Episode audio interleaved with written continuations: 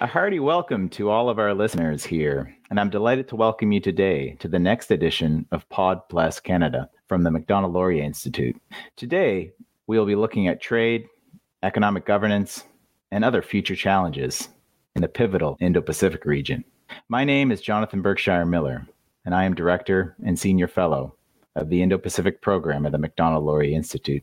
As many of you know, MLI has recently launched its new initiative, which will commit a great deal of our efforts in the coming months to look at this important region and its importance for Canada. It's my great pleasure to be host today and to be joined from Tokyo by a great friend and one of Japan's most seasoned diplomats, Mr. Tomoaki Ishigaki, who serves as director of the Economic Policy Division at the Ministry of Foreign Affairs in Japan. Since joining the ministry in 1994, Tomoaki has covered various multilateral and bilateral negotiations, ranging from international trade at the World Trade Organization the International Criminal Court, and several other negotiations. He's also worked as Deputy Cabinet Secretary for Public Affairs at the Prime Minister's Office, most recently.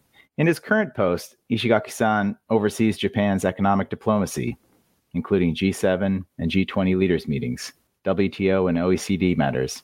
And if that wasn't enough, Ishigaki san has also spent time contributing his intellectual curiosity as an author of several articles, as well as teaching at Japanese universities on issues including international law, disarmament affairs, and climate change.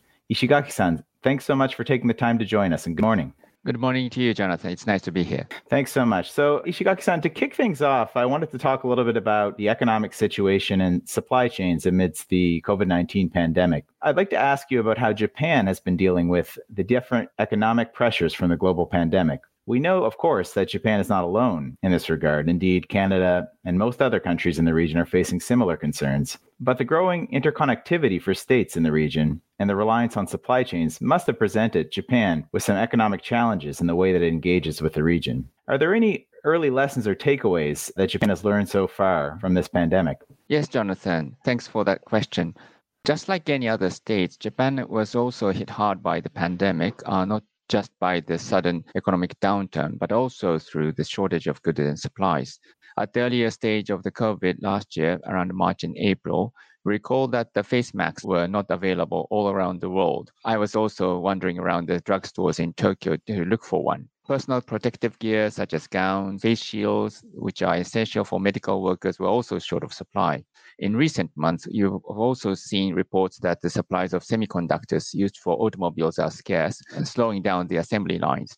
These examples have made policymakers and industry leaders critically aware of the need to review the supply chain network. But at the same time, uh, Jonathan, you recall that Japan is not alone, or this is not something new for Japan because of its history of fighting against all kinds of natural disasters.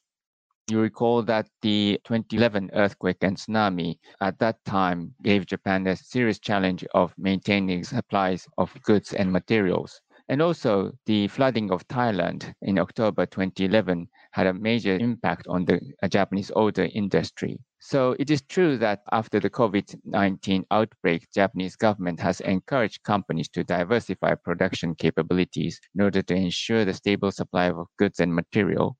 But according to a number of industry people, key takeaway from those previous national disasters is not just to relocate the factories and source of material outside of disaster prone areas.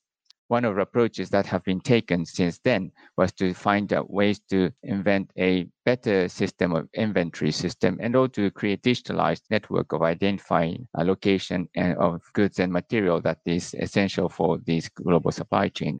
The electronic tagging system is one way of addressing that matter, and there are many other ways of doing so. When asked after this COVID 19 outbreak, many corporate representatives say that it is just too simplistic to assume that the Japanese company could simply relocate its assembly line from one place to another, especially from places like China, because China is just too big to ignore. So by taking a more holistic approach by using digital technology and diverse ways of supply chain network seems to be the path that many companies are taking these days. I hope this answers your question. That's really interesting, Ishigaki-san, and a couple very interesting points on that. I think one thing you mentioned is sort of the Thai situation And I would agree with you that rather than looking at this as a kind of a knee jerk reaction or we should be reassessing supply chains as a function of the pandemic, my sense is the pandemic was more of a warning signal. It sort of reiterated things that many states in the region already knew. So I think we can learn a lot from states like Japan, but others in the region. I think you pointed to a couple interesting examples. Obviously, Japan has had a, a range of experiences through natural disasters, earthquake, the tsunami, obviously in 2011, but also the Indonesian tsunami as well. I think that many states in the region have had these experiences, which has made them rethink some of their supply chain. So I think it's a lot of good takeaways there for Canada. We'll touch on the COVID 19 theme throughout the discussion, but I'd like to move on now to international trade in particular in Japan's role in the region. It strikes me that Japan continues to play such a central role in the overlapping trade architecture growing in the region. With the adoption of two mega free trade deals, the TPP 11 and the Regional Comprehensive Economic Partnership, what does the future of free trade in the region look like? How does Japan differentiate between these two deals? Because Japan is a key member in both deals, even though they seem to be quite different deals. But can you tell us a little bit what the difference is? And do you see both agreements as likely to expand in membership? And sort of cheating as the host here to ask you one more difficult question, but what are your thoughts on the potential for the US to re engage, and particularly with regard to maybe rejoining the TPP discussions? Thank you, Jonathan. If this pandemic has taught us anything in terms of global trade, I think the biggest lesson is to make sure that uh, keep the international trade free and open and of course flowing. In addition to the two agreements that you mentioned, the CPTPP and the RCEP, we should not overlook the significance of the most recent agreement that Japan has signed with the UK, as well as Japan's economic partnership agreement with the European Union, which just celebrated its second anniversary on February 1st uh, draw attention to the agreement with the UK because it's most notable in a sense that it was negotiated on only four months during the whole course of pandemic, and almost all negotiations, with exception of two ministerial meetings, took place online. Of course, we all know that there's a sense of urgency on both sides to get this done before the Brexit kicks in at the end of last year. But I think there's a strong sense on both sides that, that they really have to make sure that this trade deal would be made, especially in the very difficult times of the pandemic. With regard to this RCEP and the CPTPP, I think the timing of the agreement and also the way that it's now functioning cannot be underestimated. There's certainly a difference between the two agreements besides the membership. The CPTPP, in my view, has set one of the highest standards in the economic partnership agreements Japan has signed so far, and it would be a model for any other agreements to follow. We also know that this RCEP has brought in China to the regional framework and bring benefits not only to Japan, but also all other Asian countries that have strong trade ties with China. Also, China has expressed its interest to join the CPTPP. And of course, the UK has made the official application to join the CPTPP just a few days ago for both countries and of course any other states, it is essential to see that if they can meet up with the high level of standards that I just mentioned, and that would be a key criteria for going forward. When it comes to the United States, of course, it is encouraging to see that the new Biden administration is keen to engage in multilateral talks on key global issues like climate change and global health. You very much look forward to working with the new administration in the area of global trade and investment, but might be a little too early to tell what might be the best way to move forward. So I may be just dodging your million dollar question here. Thank you very much, Ishigaki-san. It's a very unfair and tough question. I similarly agree with you that President Biden has a lot of things on his plate right now. First and foremost, obviously, is combating the pandemic and of all the things on his desk, the Indo-Pacific and especially trade is are important issues for him. But as I said, I wouldn't hold my breath that the U.S. will be rejoining anytime soon. Your comments were really well taken, and I think from a Canadian perspective, obviously we're a member of the TPP 11. One of the most interesting things that I find from the Japanese model, and this is something something I've been mentioning when I think about how Canada should be engaging in trade terms in the region is that Japan has so many different layers and mechanisms that it trades with in the region. Obviously, we just talked about a couple here the RCEP and the CPTPP. You rightly mentioned some of the engagements with the EU and with the UK. But also, it strikes me that Japan has many bilateral and other sort of mini multilateral deals, pan ASEAN FTAs, and maybe FTAs with every single member of ASEAN. I'm not sure if that's correct, but they have significant amount of bilateral FTAs in that region. So that to me is an interesting model that I think can cover your bases in many different ways. So I think that's something that the Canadian side could maybe learn from. I did want to keep with the topic of trade for one moment before switching gears. It does strike me that one of the reasons that the CPTPP and RCEP, which we've just talked about, have emerged has been a result of the failure of the international trade regime to articulate new rules. In particular, but not exclusively, I'm thinking of the stagnation for years of the World Trade Organization. The WTO seems to be under even more pressure in recent years with the growth of protectionism from some member states and a challenged dispute resolution system. How central is a functioning WTO as a complement to the growing trade integration happening in the region through agreements such as the TPP 11 and RCEP. Is WTO reform possible in the coming years, or do you think that states will increasingly be looking beyond it? That's a very tough question, but also something that I hold very dear to my heart because WTO was one of the first negotiations that I got involved in the multilateral talks in the previous century. I survived Seattle and I was there at the beginning of the Doha negotiations. So I'm a strong believer of multilateralism and I definitely believe that WTO has a role to play and actually its relevance has become even more so in this time of the uh, global pandemic. Definitely, WTO needs to be updated. We have not seen any, say, tangible results in the trade liberalization talks. But at the same time, we should also note that the WTO has created a number of key agreements on trade facilitations and so forth. So it is very important for all members of the WTO to show its relevance in the global trade and investment field. In this regard, Japan has been strongly advocating the negotiation on electronic commerce together with co conveners of Australia and Singapore. And I think it is particularly important when everything has become more digitalized and the world has become much closer and of course, when it comes to the institutional reform, the reform of the appellate bodies and others are also imminent. And we hope that that can be strengthened with stronger engagement of the United States and other key countries.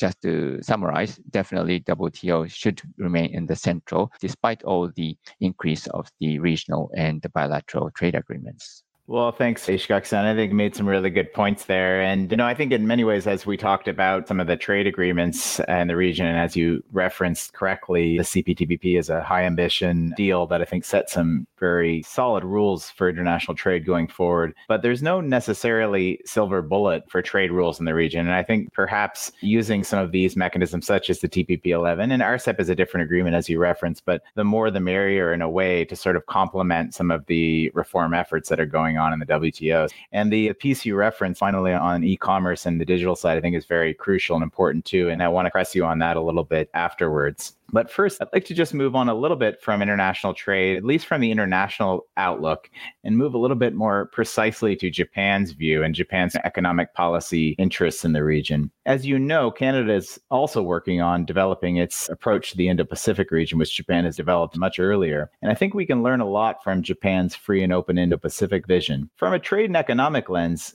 can you briefly outline what this looks like? What is Japan prioritizing in economic terms in the region? And who are its key partners? Are there other areas to expand to in terms of trade agreements, or has Japan already covered this through RCEP, CPTPP, and some of the bilateral deals that we've talked about earlier? And finally, how does this connect with Japan's development approach to the region? Are there key synergies? Thank you, Jonathan.